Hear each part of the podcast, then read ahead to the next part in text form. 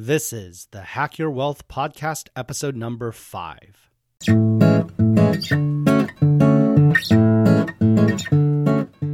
Welcome to the Hack Your Wealth podcast, where we teach wealth building hacks for lawyers, engineers, and MBAs. I'm your host, Andrew Chen. All right, finance friends, thanks so much for tuning in to today's episode.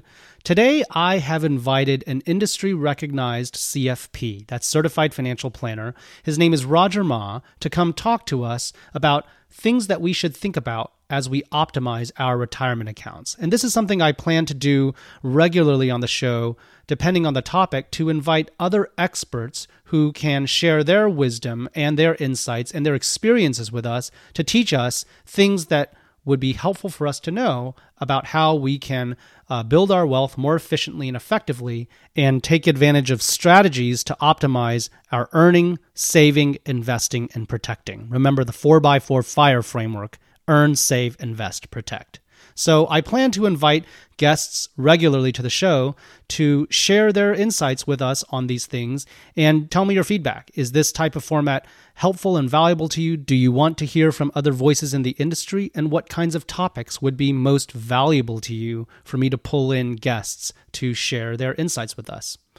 All right, as for today's episode, I talk with Roger about his career path from investment banker to financial advisor and ask his insights on the common mistakes that working professionals even and even high earners make when it comes to their retirement accounts. We also talk a little bit about what are the moments in life when there may be special opportunities to optimize your retirement accounts, and what folks who are working toward FIRE, financial independence, retire early, should be thinking about in terms of their why more so than their how. We'll also talk a little bit at the end about why Roger chose to join the AARP at age 35. So definitely encourage you to tune in. It's going to be an interesting interview.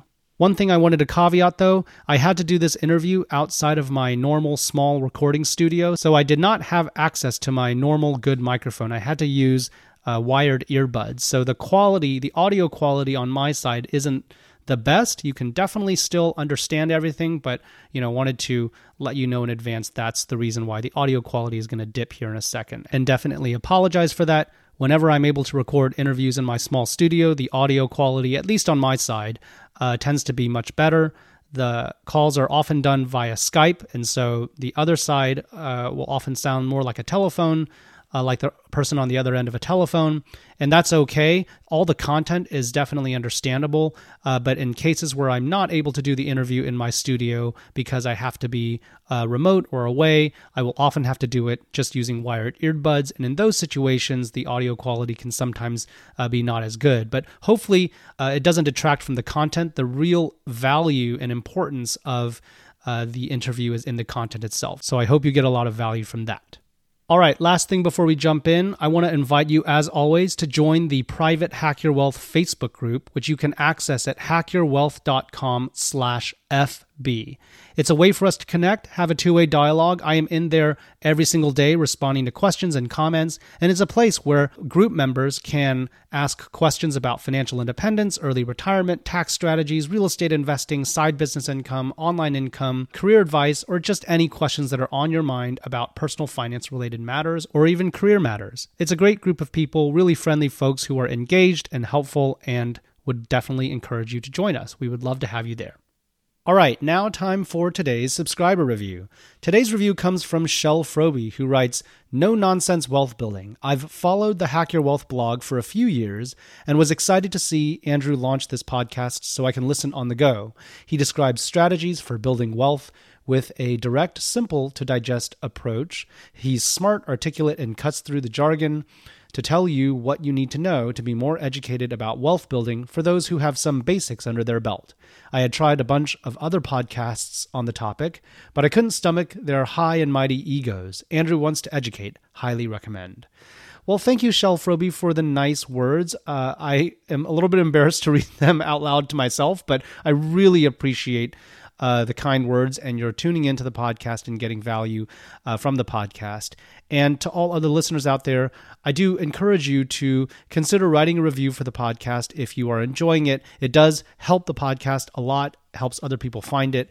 uh, who are looking for this type of content. So thank you so much. Now, on with the show. All right, without further ado, let's jump into the interview. My guest today is Roger Ma. He is a former investment banker, certified financial planner, founder of his own financial planning practice, and he's currently writing a career and personal finance book scheduled for release next spring. He's a guest contributor to Forbes.com and TheStreet.com and was selected as one of Investment News' 40 under 40 in financial planning and one of Investopedia's top 100 most influential financial advisors. I invited Roger to come on the podcast today and to talk to us about retirement account strategies. Roger, it's so great to have you join us here today. Thanks so much for having me, Andrew. Uh, I would love to, you know, first start out before we kind of jump into the uh, the nuts and bolts, just learning a little bit about you and your background. What motivated you to become a financial advisor uh, in the first place, and you know, mm-hmm. what do you mm-hmm. what do you specialize in now? Uh huh. Yeah. So my background is in investment banking. I spent uh, seven grueling years uh, in the industry. And, you know, d- during that time, I wasn't so much interested in, in the corporate part of finance, but started to get interested in the, the personal finance aspects.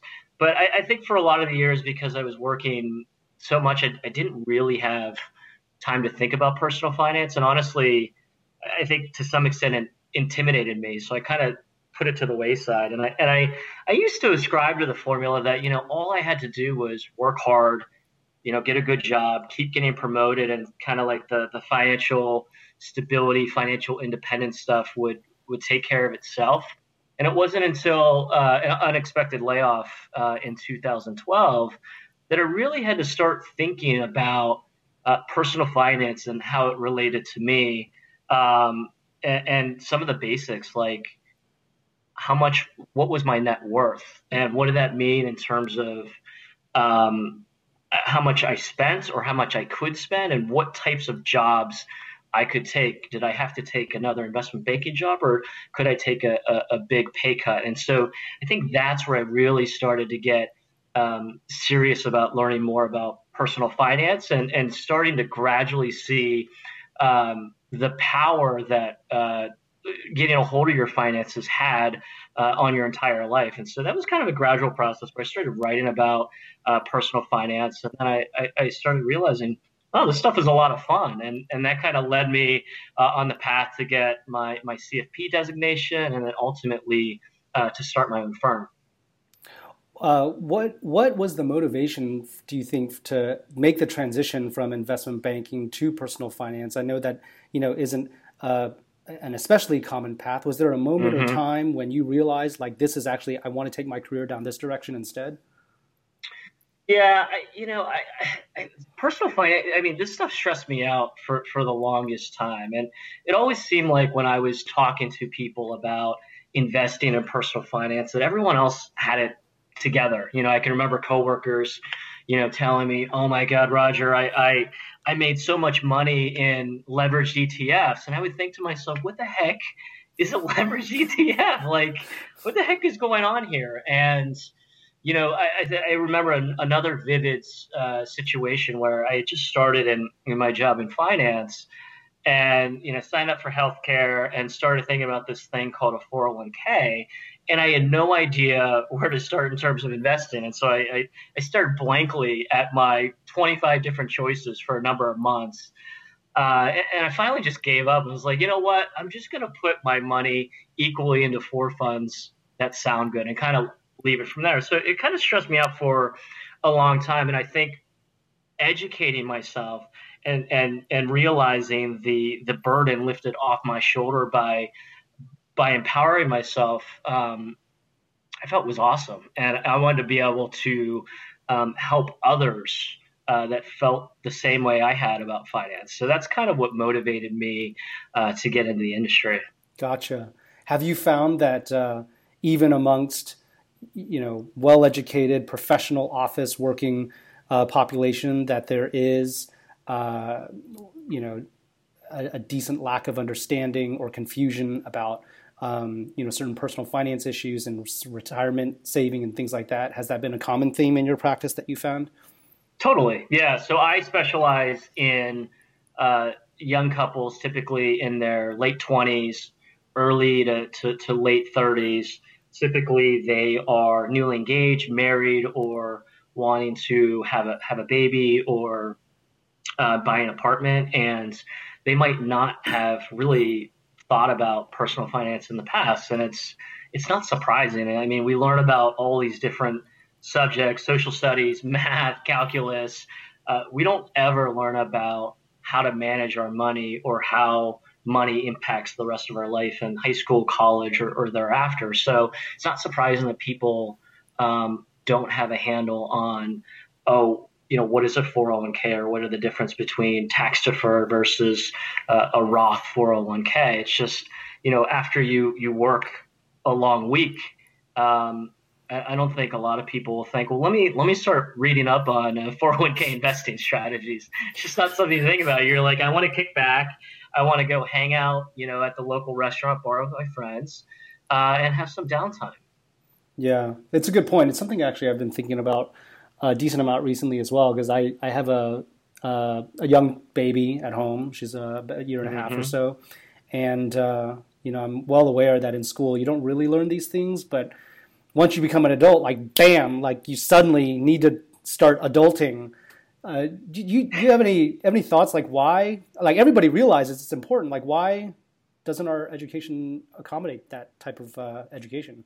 Yeah, that's a that's a good question. I I have no idea. I think there's I think there's more and more states that are requiring some um, personal finance education at the high school level, but there might just be seven to ten out of the fifty that are requiring that, and the the type of education that they're requiring could be uh, in, in, a lot of different forms. It might just be you know a six session, very basic um, class. So I, I just I don't I don't know why it, it doesn't exist in the at the high school or college level, but I think those that are proactive about learning about it um, even in college or, or in your early career, it can have a huge difference uh, on the trajectory of your life.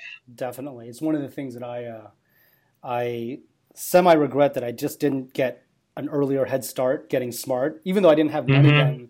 It just takes there's a, a, a, the learning curve is fairly long to ramp up and uh-huh. really understand so that by the time you have money like you just know what to do rather than starting to learn when you start to have money which then delays everything and so mm-hmm. I imagine you see this a lot in folks that you advise. And so I'm curious when it comes to saving for retirement, which is like, mm-hmm. I think, important for anyone, particularly yeah. for probably the young couples that you advise uh, that are really starting to think about this once they uh, get married and especially once they have children. What are like common mistakes or missed opportunities that you see working professionals, even high earners, make when it comes to preparing for their retirement? uh, through saving and investing and really optimizing their retirement accounts?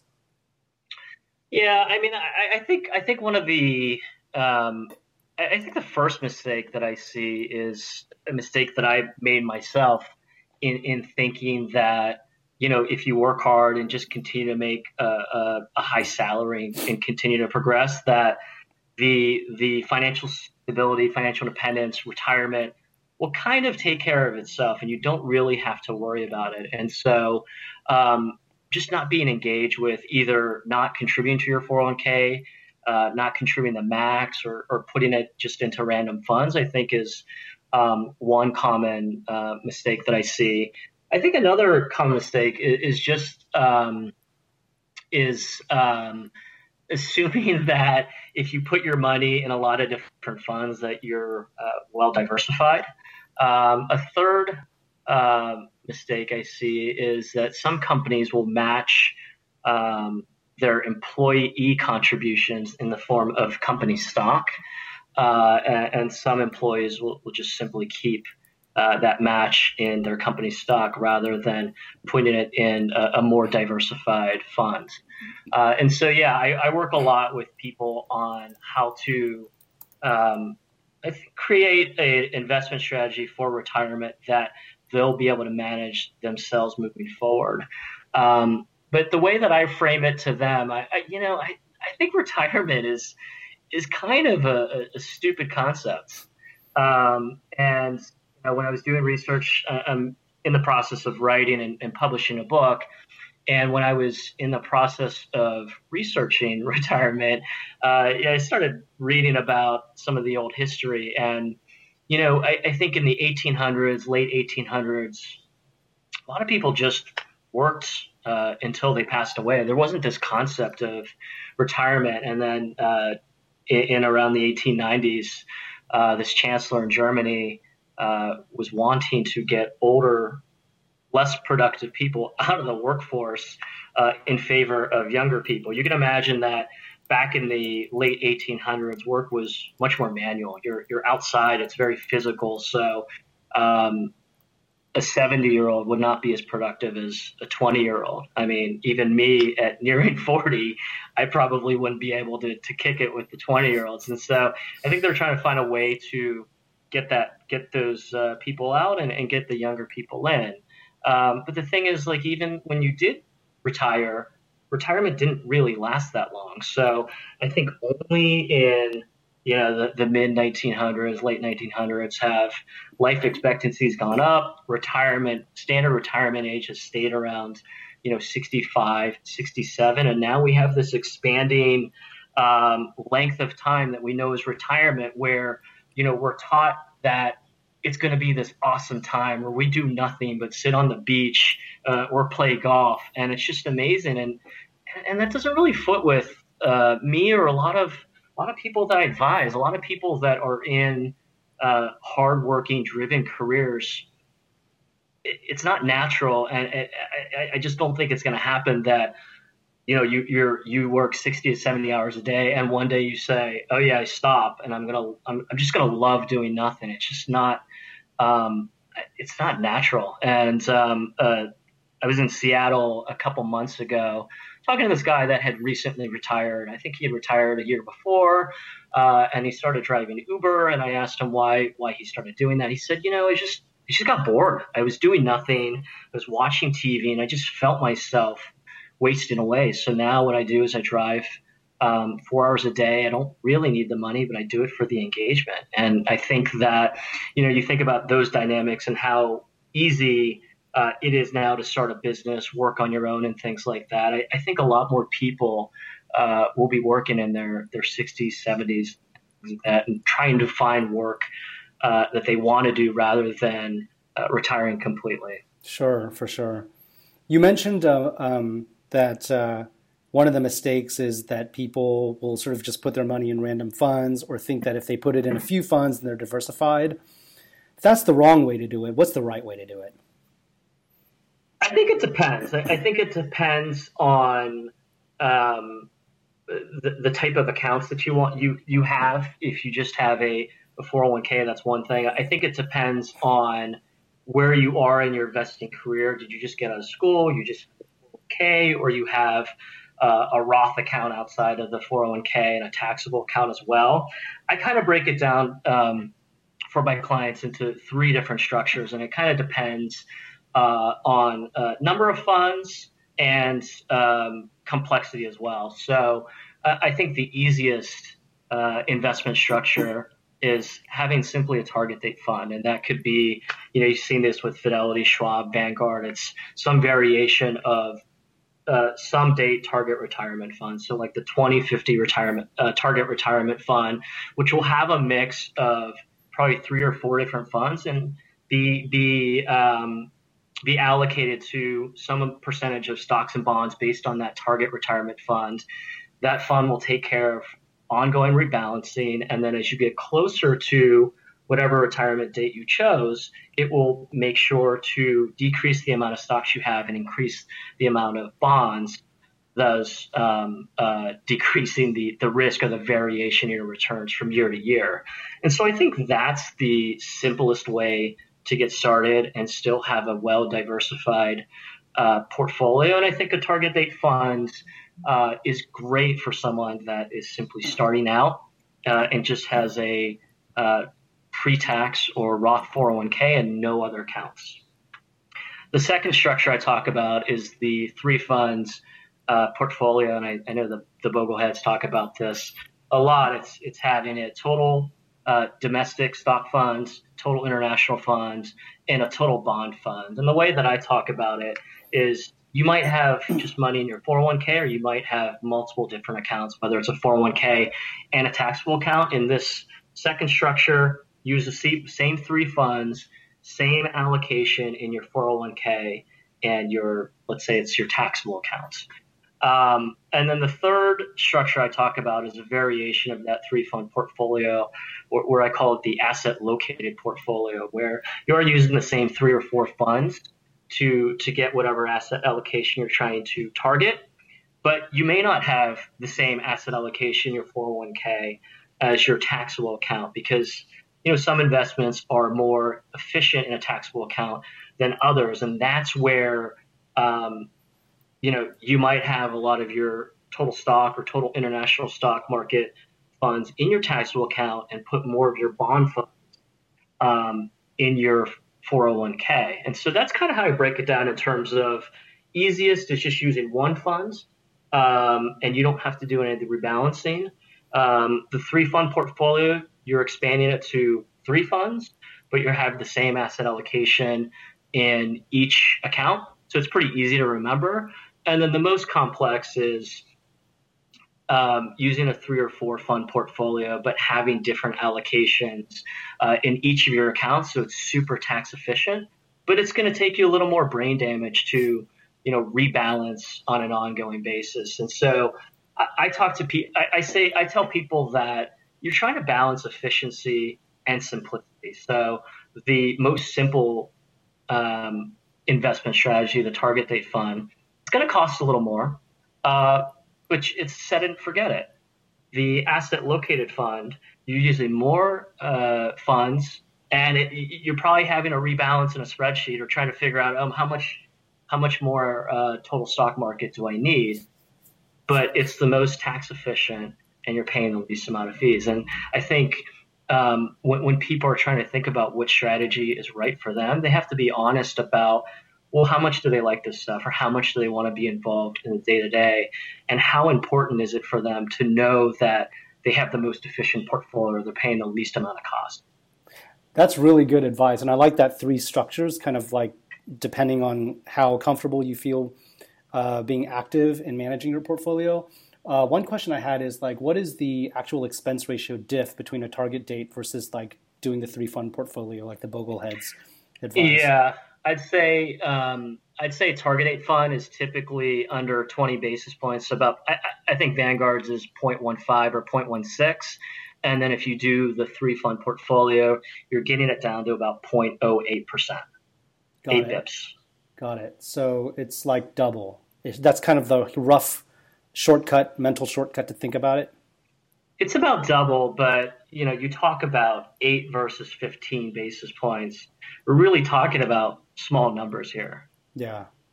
Um, if you for the the uh, investor who wants to do the third bucket, so they want to be tax uh-huh. efficient, but they want to do the, mm-hmm. and they mm-hmm. want to do the three fund portfolio. Uh, what are best practices that you would advise for making sure that you uh, rebalance regularly, smartly?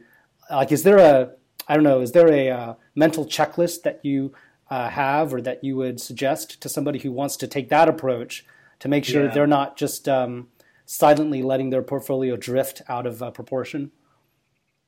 Yeah, I mean, I, I, think that in terms of rebalancing, I don't, I don't think there's a one size fits all. I think you could either do it time based, whether it's annually, semi-annually, or quarterly, or you could do it value based and say that okay, my target asset allocation is 90% stocks and 10% bonds. If uh, that proportion drifts more than 5%, so if it drifts to 95, 5 or something like that, that's what I need to, to rebalance. And uh, again, I, I think the value based uh, approach is a little more hands on. It might require you uh, to look at your portfolio more. Um, if you're someone that wants to do that asset like asset located portfolio, uh, you might be someone that naturally wants to look at your portfolio or like is into getting to that efficiency. But you know, I, I think that um, it's fine to rebalance quarterly or, or semi-annually, and uh, especially for for those that maybe followers of, of your your site and podcast, they might still be in accumulation phase. So you might read a lot of articles say, well, a lot of times you, they talk about selling, but you don't really have to sell if you're in accumulation phase. You just change the proportion of how much you're buying of the stock portfolio versus the bond portfolio. So if you're over indexed in the stock portfolio, uh, you just buy more of the bond portfolio and less of the stock portfolio on an ongoing basis till you're back into sync with your target asset allocation. So I think that's the big thing that um, you don't have to sell. And if you do sell, it might make sense if you need to sell to to first try to sell or transfer funds within um, a tax advantage account like a pre-tax 401k or a Roth 401k or an IRA, which does not have immediate tax implications. If you're looking to rebalance in a taxable account, you might have immediate uh, tax implications in terms of having to pay capital gains.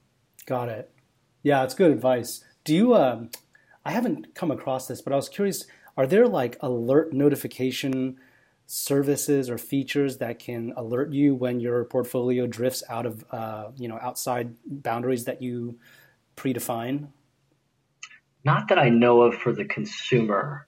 I think I think some advisors may have uh, some software that does that for them, but for consumers, I haven't seen anything like that. Got it. That seems like it'd be useful. uh, okay, cool. So uh, you're right that most of the folks who are going to be listening to this uh, podcast and who follow Hack Your Wealth are more in the accumulation phase, and so you know they're kind of clocking and earning a good salary, and so there's not maybe a whole lot of um, uh, variance that they uh, might do on a you know year to year basis when it comes to optimizing their retirement accounts. They'll just contribute. They'll maybe rebalance quarterly or annually. But sometimes there will be these milestones in, a, in some in, you know in one's life where there is a special opportunity to optimize a retirement account. And the, I guess the way I've thought about this in the past is like when your income takes a sudden drop or when you have a life event that happens. Uh, there may be a special opportunity to do some special optimization. And I was curious, uh, what are, in, from your perspective, uh, what are the milestones that you would encourage folks to keep in mind so that when they come, they can remember to uh, do some retirement account optimization? And more importantly, what exact steps should the person do in that situation? Yeah, I mean, I, I think anytime that someone is earning a high income and they enter a year where they're expecting to make significantly less money, whether it's because they decide to uh, pursue a graduate degree, they decide to take a break from work, what have you.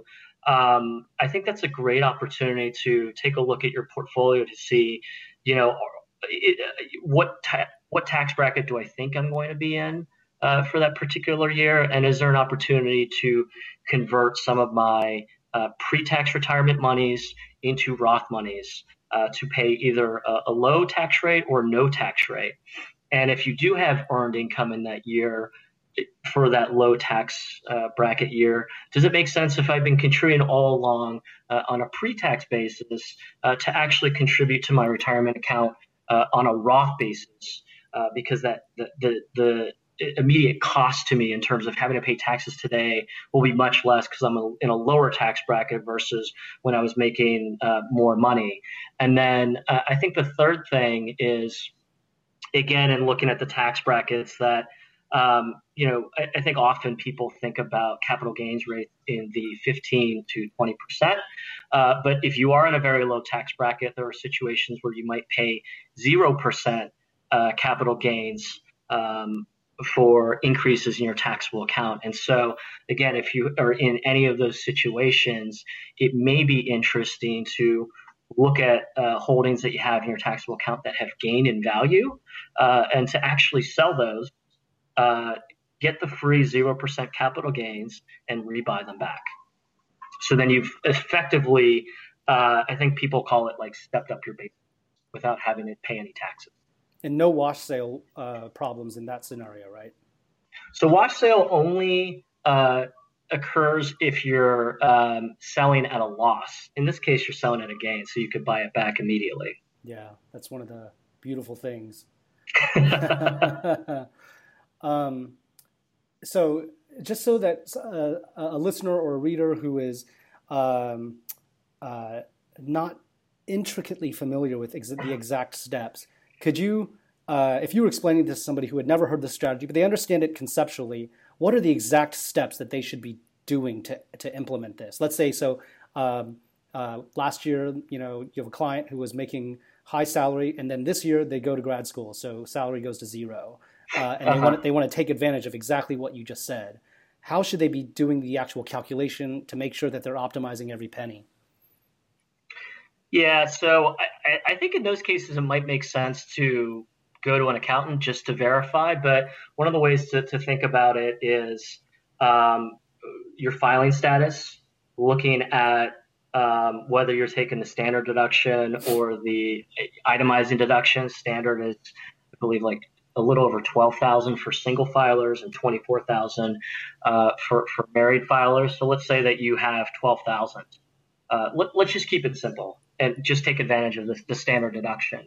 Um, and if you're making no other income, uh, you might be able to convert 12,000 of money in your pre-tax account to Roth for free.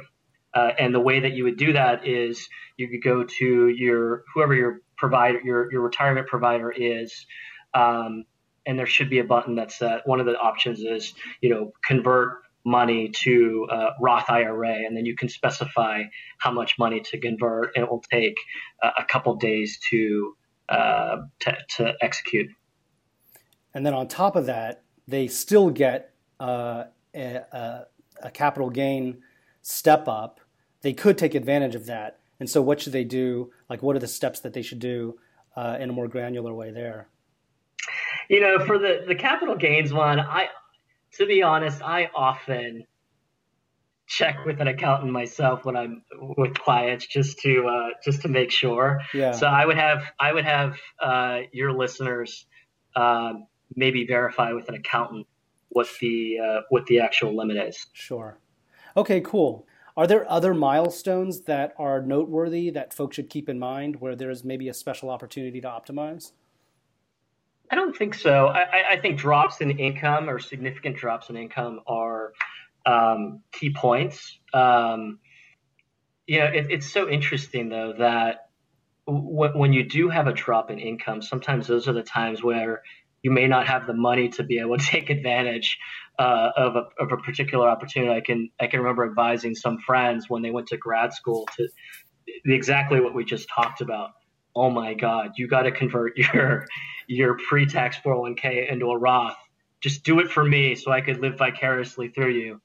Um, uh, and so I think re- being aware is one thing, remembering to do it, and then potentially having the money to be able to make that $6,000 contribution to a Roth is, is important as well.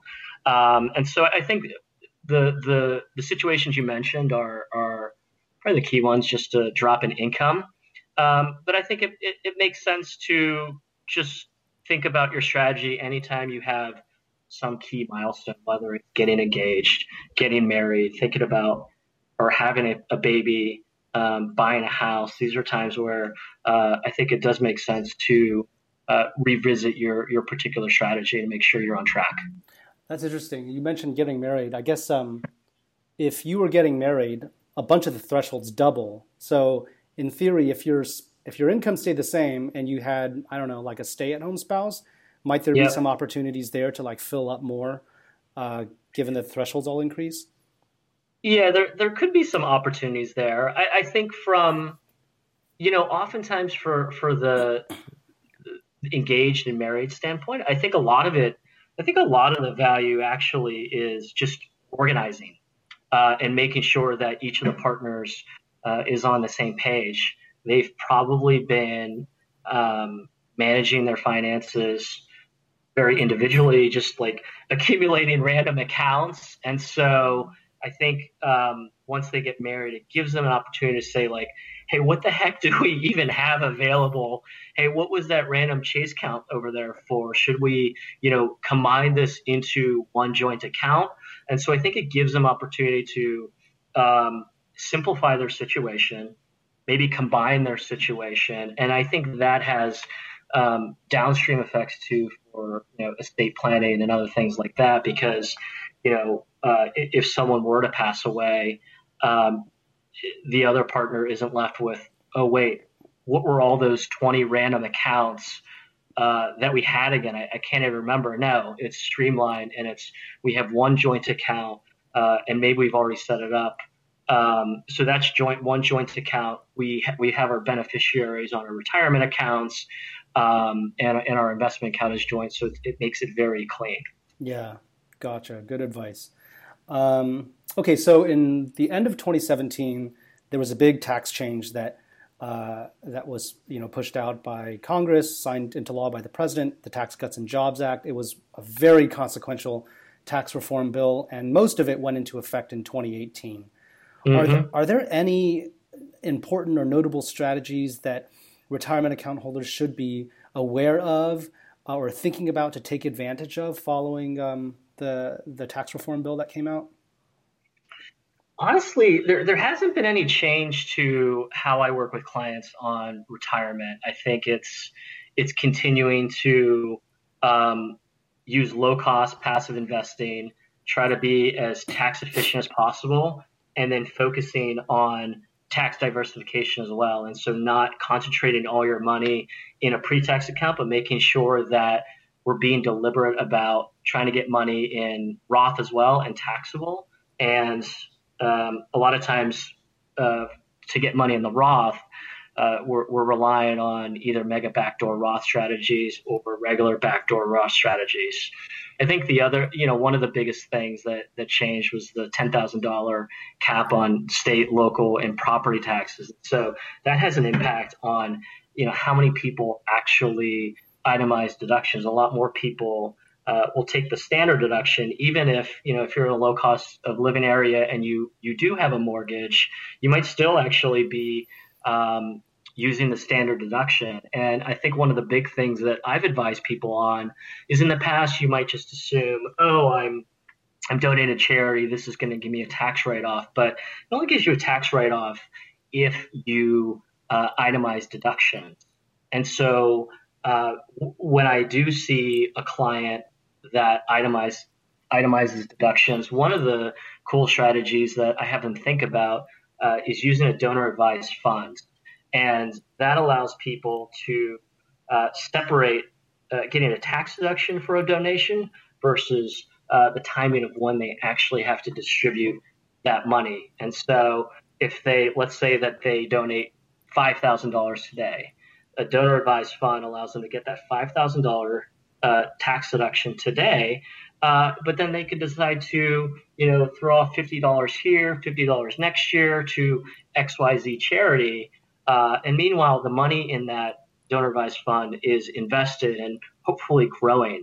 Uh, and I think the, the best part of the donor advised fund is uh, you can donate cash or you could donate appreciated securities. And so, uh, donating appreciated securities in your taxable account uh, the regular mechanic would be that you might sell that stock, pay capital gains, and then donate some lesser amount. But with a donor advised fund, you could donate the the appreciated stock directly and get the tax deduction on that full amount. And so that's one of those things that I look for um, that's changed, especially for the, the, standard versus itemized, that people assume that the charitable deduction will, will be uh, a tax benefit um, but it, it, it isn't always now because more and more people are taking the standard deduction. Yeah, very interesting. And I guess the in that case where you donated appreciated securities, the uh, the fund or the ultimately the charity, uh, they don't pay capital gains taxes either, right? They get it's like uh, stepped up in basis at that point. So what happens is you will um, you'll you'll donate the appreciated securities to a donor advised fund. And Fidelity has one, Vanguard has one. Actually, Fidelity I really like because the minimum is lower, it's 5000 and then allows you to donate in increments of $50. I think Vanguard is still a $25,000 um, initial minimum. And then their minimum donation increments is $500. And so the way that it would work is you know, let's say you donate five thousand dollars of uh, whatever XYZ stock that's appreciated to uh, the donor advised fund. donor advised fund, then sells it and says, okay, Andrew, what kind of uh, fund would you like to put this in while you're waiting to donate it? And they'll give you some options that uh, I think look like target date fund esque. Um, and then whenever you want, you can start to deploy that money uh, to whatever charity that, that you'd like. I see. So you get to specify the charity. It doesn't matter what it is. It could be as small or as large as you uh, please. I think as, as long as it's a qualified 501c3. Yeah. Sure. Uh, I see. And so to access these donor advised funds, you would do this typically through uh, your standard brokerages like a Fidelity or a Vanguard? Yeah, so I don't know if every brokerage has a, a donor advised fund. I know uh, Fidelity and Vanguard are some of the larger ones, and, and Fidelity, I think, is one of the most user friendly just because uh, of the lower minimums. I see. Okay, cool. Do you see any upcoming legislation on the horizon that could bubble up that we should be paying attention to that could change important rules when it comes to uh, retirement accounts? You know, I'll be honest. I haven't been, I haven't been the best about keeping track. I, I thought I saw something on raising the age of uh, required minimum distributions. You know, I think there's been some other stuff here and there, but it didn't seem like it was um, getting into the serious territory. So I kind of tuned it out, honestly. Gotcha. Okay. Um, okay. So a bunch of my listeners and readers are folks who are you know, aspiring to FIRE. There's this whole movement around FIRE, financial independence, retire early, uh, mm-hmm. uh, which is uh, basically retiring before your traditional retirement age of 65. So that might be in your 50s or 40s or even 30s, and in some really extreme cases, even in your 20s. Uh, mm-hmm. Uh, and I'm curious, do you have any recommendations for ways that folks who have early retirement in mind, what they should be thinking about uh, in terms of saving and investing, how they should be thinking differently? from, say, somebody who simply plans to retire uh, at your typical, you know, 65? Yeah, I mean, I, I, I think that anybody on the, the fire movement has probably followed and, and knows a lot of the, the different strategies. Um, and, you know, I, I, think what I've seen from the fire movement is that um, when someone gets on the, the fire path, they're like, all right, I got my number. Here's my burn rate multiplied by 25. I just got to reach that and then I can leave. Um, but I, I think what happens is on that path to getting 25 times your burn rate or whether, you know, whatever you're using, the 4% rule or 3% rule, um, I think something changes in, in, in their mentality and think, well, you know, I don't, my job isn't as bad as uh, I thought it was. It actually is quite good. I don't know if I want to retire. And, and what I've seen from a lot of the more vocal uh, fire proponents is that they, they end up not really leaving their job, or if they do, they mm. get another, um, you know, position that pays, uh, and so they're not really withdrawing money at all. And so. I, I, think what I'd ask myself if, if I am, if you are on the path, is um, why are you on the path, and what is fire going to allow you to do? once you get to the end of the rainbow that you can't do now. Mm-hmm. Uh, and a lot of the times, I feel like it's it's it's not much, and um, I, I sometimes feel like people use fire as a risk averse way to make a job change. Mm-hmm. Uh, and what I want to tell them is you don't have to wait so long uh, to be able to make that change. You don't you don't I don't think you need that much money. Um, to to make a job change or, or, or make a, a big change uh, in your life. And so, yeah, I, I, would I would tell listeners to just get clear on why they're on the path, what fire is going to get for them, and, and what is life going to look like um, when they actually fire. Yeah. Yeah, there's definitely a mindset thing that is important to get clear on your why for sure. So, uh, definitely something to think about. One thing I sometimes think about in particular, though, is that um, if you have gotten clear in your head and you know that there is a, um, uh, you know, you want to retire early, whether you should think about putting money in a tax advantaged versus a taxable, regular taxable account in a different way, insofar as a tax advantaged account typically is, you know, going to stay locked up until you're about 59 mm-hmm. and a half. Whereas uh-huh. investing in a taxable account, you know, you may not get any tax breaks, but is more flexible in terms of your ability to access it. And so, um, the I think the the the kind of traditionally prudent investor will you know max out their 401k every year, maybe even max out a backdoor uh, an mm-hmm. after-tax IRA to do a backdoor IRA, and then maybe they won't have enough a ton left over for much, or maybe they will. I don't know. Um, but it's kind of like you can develop this kind of reflex of just max it out, max it out, and they're all tax mm-hmm. advantage, and they're all locked up till you're totally. 60. Uh, is there any different way of thinking that you would uh, advise if you already had it clear that you were going to yeah. retire early with regard to uh, how you allocate your money in this way?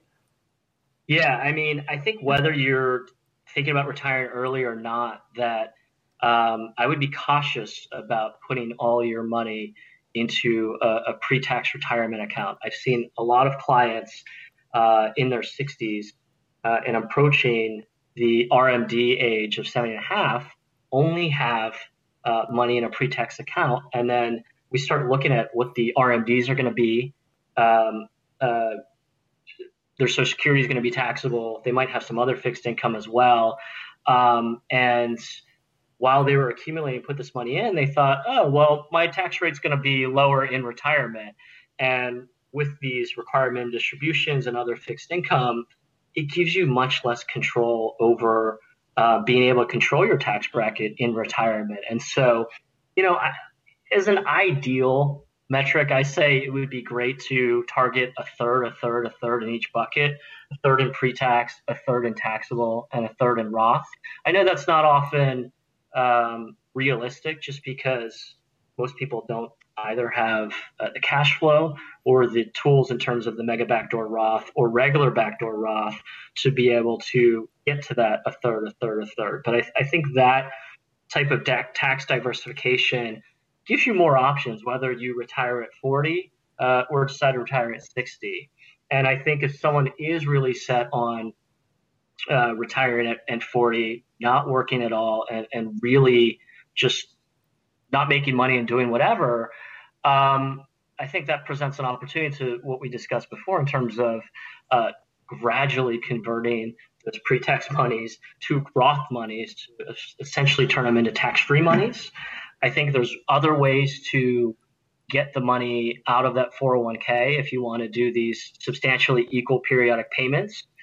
Um, and so, yeah, I, I, think that it's it's always good to target uh, to have some amount of tax diversification or have money in each of the different uh, tax buckets. And if you can, um, uh, another account that my clients and I have been talking about recently is the health savings account and using that as another stealth retirement vehicle because it's the only triple tax uh, uh, free account available. It's even better than the Roth. I, I tell people I would uh, I would marry the HSA if I could.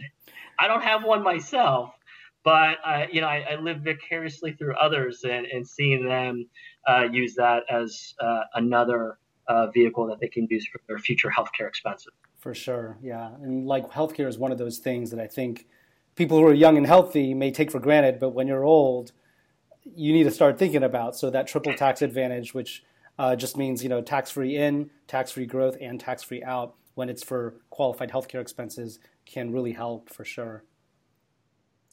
Um, okay, I think those are pretty much all the um, retirement related questions I have. Where can people find out more about you, what you do, what you're all about? Yep, they can go to my site at lifelaidout.com, L I F E L A I D O U T.com. Uh, my Twitter handle is lifelaidout. Cool. And uh, you're writing a book right now about career uh, uh career development and investing. Tell us what that's going to be about. I know it's coming out in the spring. Yep, it's uh, we're, we're still targeting a date, but I think it should be April 2020. It's about how to find a job you like and then teach you the financial strategies to actually make that path a reality. And um, you know, it, it's it, we hear a lot of these myths about what good jobs are. You know, I used to think that uh, good jobs were uh, very high-paying jobs. You work for a prestigious uh, company, Uh, and that didn't prove true to my life. And then you you have other myths where people say, you know, just do what you love. Uh, but doing what you love may not pay the bills. So how do you reconcile uh, those two thoughts? And that's what I try to do in the book. Very cool. Very cool. Well, definitely, I, I hope folks check it out. Uh, one um, uh, one thing I, I actually I was reading uh, in, in, prepping for this interview, I was reading some of your past articles, and one thing that caught my eye, I'd love to actually, I just re- remembered I, I wanted to ask this, and I yeah. uh, forgot to do it earlier. But one thing I uh, that caught my eye, I thought was super interesting, is that um, you joined the AARP a few years ago, which is uncommon for somebody who's uh, you know yeah. you know millennial ish uh, professional. What were what was your rationale thinking? Um, and uh, what does that what does it do for you? Do you recommend it, etc.? Yeah, I you know it. it I, I was booking a hotel. Uh, I was book, booking a Hilton hotel to Houston, and I used a standard rate. You know, you could use advanced rates. You see all those different things. And one day, I, you know, I saw the AARP rate, and I was just curious, and I thought, well, how is that different than the H uh, the Hilton Honors rate that I'm paying? I noticed that it was $16 cheaper or something like that uh, a night. I thought, well, you know, can I join AARP? And I started doing uh, some online searches and, and, figured out that even though I thought that I couldn't join AARP until I was 50, there is really no age requirement. And uh, it's super cheap. It's $16 a year. And you can add uh, another person that's in your household. So when I joined AARP, I surprised my wife and said, "Hey, Jen, surprise! You're now a member of AARP too. we're we're uh, we're part of the cool kids." And so I think hotel uh, discounts is uh, the big one. In um, Manhattan, you also get discounts. Well, actually, uh, across the country, but I think especially in Manhattan, it might be uh, in other big cities might be more worthwhile. You get uh, discounts movie tickets at Regal Cinemas and so tickets in New York are 18 to 20 dollars.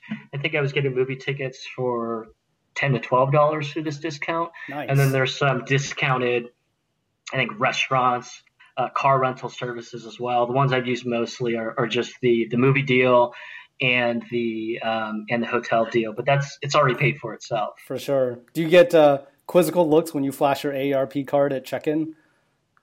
You know, they actually haven't asked for it. I, have been actually I've been disappointed. I wanted to be able to flash it and have them think for the rest of the day, what the heck is going on? That's funny. Okay, so you you recommend it then, if for nothing else, then uh, lower hotel costs. Yeah, I think if you know, take a look for yourself. There's there's a number of different hotel chains that are available, um, and, and see one if you stay at those hotel chains, and then two what rate you get now, whether through um, a preferred member rate or corporate discount, and then compare it to the AARP rate and see if there would actually be uh, savings for you. That's there was savings for me, but there might not be savings for everyone. Gotcha. Okay, cool. Good advice. All right, uh, Roger, thank you so much for taking the time to chat with us. Really good advice, and best of luck on your book coming out. And uh, everybody, check out Roger's book; it'll be a good one. So, thank you so much. Thanks so much for having me. Cheers. Take care. All right, that's a wrap. I hope you enjoyed that interview with Roger Ma. If you like this episode, please hit that subscribe button to get new episodes automatically sent to you. And if you could help me out, please take 30 seconds to go to iTunes and leave a podcast review for me. It does help to support this podcast, and I really appreciate it if you could take a minute and just leave an honest review. As always, I will leave a link to that in the show notes so you can write a review directly on your device or your laptop, whatever's most convenient for you. And if you don't use iTunes, you could certainly write a review on Spotify as well. That also helps. But iTunes is definitely where the bulk of listeners are at. So would most appreciate if you could leave a review on iTunes. And again, each week on the show, whenever there's a new review, I will call out a subscriber review and thank them personally for posting. So please take a minute to leave a review for the podcast, and I would love to thank you personally on the show on the air to my audience. All right, thanks so much for tuning in this week, and we will see you next time.